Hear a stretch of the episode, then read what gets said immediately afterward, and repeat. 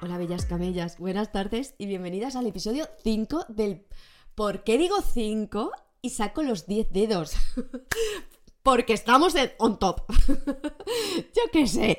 Al episodio cinco del podcast Por mis santos tacones. Yo soy Noelia, por si no me conocéis, y hablamos de lo que nos pasa a las mujeres en nuestra vida, a los... Iba a decir a los cuarenta, pero a los cuarenta, a los cincuenta, a los treinta, da igual. Esto es muy amplio y compartimos todo. Así que espero que estéis tan radiantes y felices con las vacaciones como lo estoy yo, que parece que fue ayer cuando fue Navidad. De hecho, me acuerdo perfectamente lo que hice en Nochevieja, pero se ha hecho eternísimo el tiempo hasta las primeras vacaciones, que son en abril, por lo menos donde yo trabajo, ni un solo día de fiesta. Pero bueno, ya estamos aquí y antes de seguir tengo que decir que estas semanas me han dicho lo menos cinco personas que hablo muy pija en el podcast, que no es mi acento, que si quiero preservar mi identidad, coño, si salgo en vídeo, me da tres pitos que se me vea la cara o que se me conozca, me da igual, pero sí que es cierto que hablo muy fino en este podcast.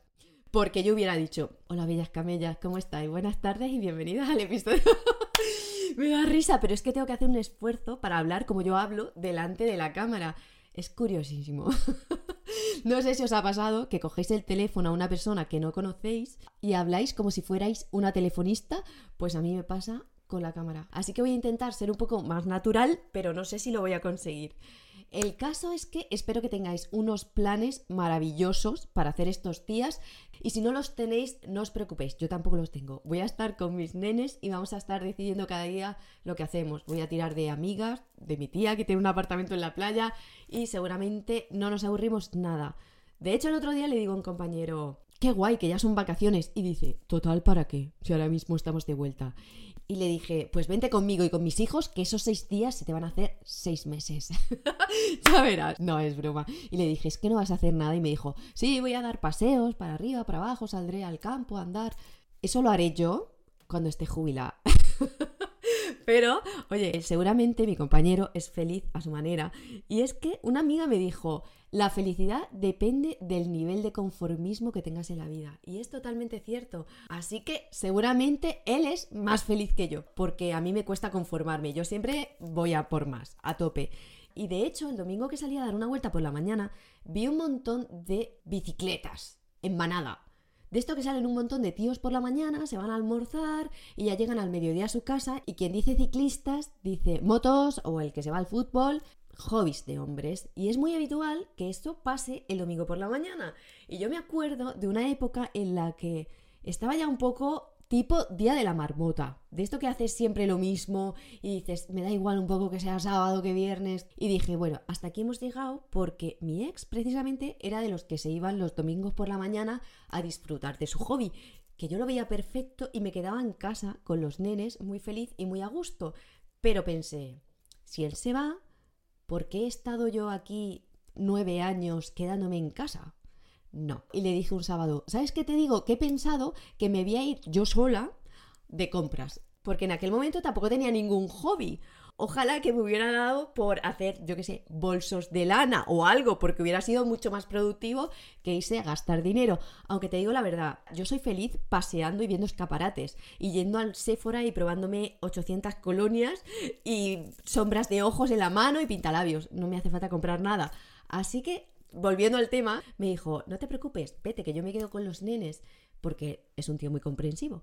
Y ese primer sábado que me fui, recuerdo que me acordé mil veces de mis hijos y le llamé por lo menos tres veces, ¿estáis bien? Sí, ¿estáis bien? Y no lo disfruté mucho, pero a las dos semanas me volví a ir y ya lo disfruté más.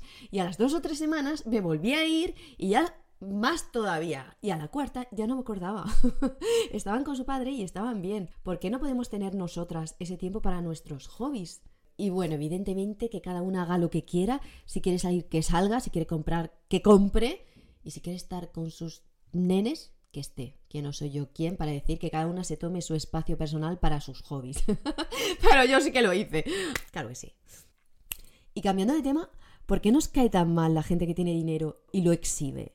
Quiero decir, sale Rafa Nadal con su Kia y nos parece una persona maravillosa. Sale Cristiano Ronaldo con su Ferrari y nos parece un gilipollas. ¿Esto por qué es? No lo sé. Bueno, sí, sí tengo mi teoría. Y es que acabo de ver dos capítulos del documental de Georgina. No aguanto más porque no es mi estilo de serie y creo que ya he tenido bastante.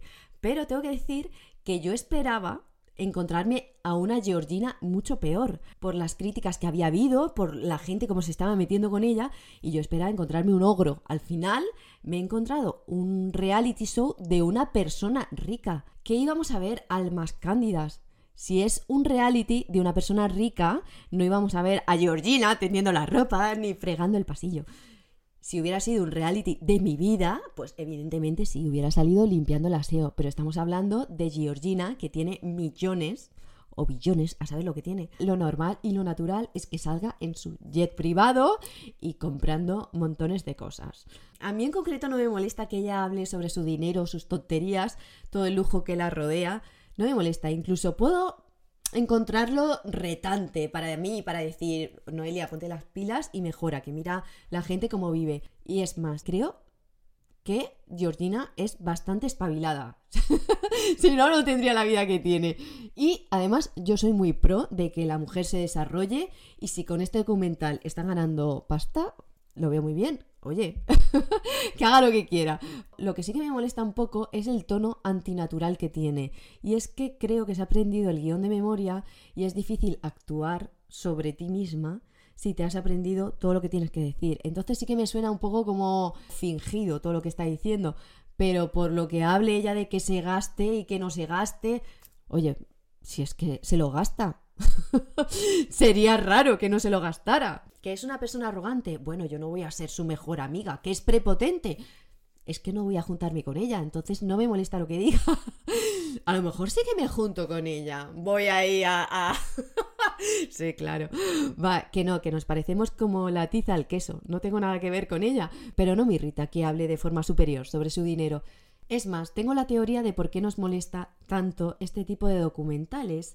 No soy psicóloga ni mucho menos, y si tenéis otra forma de pensar, por favor, comentármelo por el Instagram o por aquí. Creo que, por ejemplo, tú ves en las noticias de la tele que sale un yate de ciento cincuenta millones de dólares y te enseñan en las noticias las habitaciones del yate. Tú lo ves y dices, hostia, cómo mola, y a lo mejor llamas a tu cari y le dices, mira, mira, esto es un yate de ciento cincuenta millones. Si sale una rusa diciendo que ella es la propietaria del yate y es ella la que te enseña las habitaciones y todos los departamentos, yo no entiendo de yates, a lo mejor ya nos molesta más, porque es como más personal, ya sale la dueña del yate. Pero si ahora sale la rusa diciendo, en este yate yo invito a mis amigas, tomamos el sol mientras nos tomamos un martini aquí en la cubierta... Ahí aún te molesta más, porque tú ya te puedes imaginar que tu vida no tiene nada que ver con la de la rusa. Claro, porque la mayoría de los mortales tomamos el sol en la playa con la siguiente toalla a cincuenta centímetros de la tuya. Que yo me acuerdo la última vez que fui a Guardamar y me eché... Me está, que me estoy acordando. Me eché el spray de protección solar y una mujer detrás me dijo, nena, nena. Y nena, nena, que había una señora bastante mayor que le estaba tirando yo en toda la cara mi protección solar. Y digo, claro señora, pero si es que usted está a veinte centímetros de mi espalda. Bueno, el caso es que puedes ver que hay mucha diferencia entre la vida de la rusa y tu vida. Y ahí ya hay más comparación y no, yo creo que nos sienta peor. Así que imagínate Georgina, que puede tener un yate en cada puerto y te está contando durante siete u ocho capítulos, no sé lo que tiene la serie, lo que hace con su dinero. Entonces tú ya puedes ver y decir, mmm... esto no es la realidad, como decía una presentadora. Es que le falta dosis de realidad. ¿Cómo que le falta? Esa es su realidad, que es muy distinta a mi realidad. Pero es que la realidad de la presentadora, que cobra cinco veces más que yo, tampoco es la realidad mía. O sea, claro que es su realidad. O como decía otra, no, es que esto es fatal para los jóvenes porque es una mala influencia, porque los jóvenes van a creer que eso es lo normal... Vamos a ver, mi hija ha visto el documental entero y estoy segura que en su cumpleaños no me va a pedir un reloj de Chopard de mil quinientos diamantes. Ya te lo, ya te lo digo yo que no. O sea, los jóvenes no son tontos. Sí que es verdad que Georgina dice muchas chorradas, como cuando dice... que está comiéndose los ibéricos en su jet y dice, es que a mí me sorprende la gente que piensa que yo no como. Hostia, hasta ahí llegamos, Georgina. Sabemos que eres humana y que comes. No sé quién piensa que tú no comes, pero desde luego yo creo que todos sabemos que tú comes. Vamos a ver, que este reality show está hecho porque al final la vida de esta persona genera cierto interés. Y si no, mirad, porque está creo que en el número dos de Netflix. Mi vida restregando una olla no tiene ninguna gracia. Entonces, que nos enseñan cómo vive la familia de Gio, pues fenomenal. Que lo vea quien quiera. Yo ya digo, he visto dos capítulos porque tenía la curiosidad y quería hablar un poco a ver qué pasa aquí con Georgina, y creo que, vamos, tampoco ha sido para tanto. A lo mejor sigo viéndolo, que no voy a seguir viéndolo, ya me contaréis vosotras. Y otra cosa mariposa, quería contaros lo que he hecho este fin de semana y aprovechar para decir que quito la meta del episodio uno. La meta esa que decía de quedar con hombres de manera agradable para ver películas, para cenar, para ir al cine. Bueno, pues ya no quiero. Ya out. Next. Porque este fin de semana tampoco ha ido muy bien, que digamos. Y es que quedé con un cirujano estético. Estoy que lo peto. ¿Verdad? Bueno, el caso es que este chico tenía que coger un vuelo para venir a verme, entre comillas. No sé si vino a verme o aprovechó que venía a algo más para verme. Pero el caso es que antes de venir, el día de antes, me dice, tengo una sorpresa para ti. Y yo, digo, lo mismo aparece con un bolso o unos zapatos. Es coña. Bueno, me dice, la sorpresa soy yo. Voy a quedarme el sábado y el domingo. Y yo, coño, qué suerte tienes. Y yo pensando, ¿qué dices? Y digo, pues no puedo. Digo, porque yo el sábado he quedado para comer con mis padres y con mi hermana, y el domingo es el cumple de mi mejor amiga y lo tengo todo completo. El tío se quedó así como, ¿cómo me estás diciendo que no? La verdad es que luego me arrepentí un poco porque cuando lo vi aparecer, no sé qué hacía allí, porque me parecía un modelo de pasarela. El tío estaba súper bueno.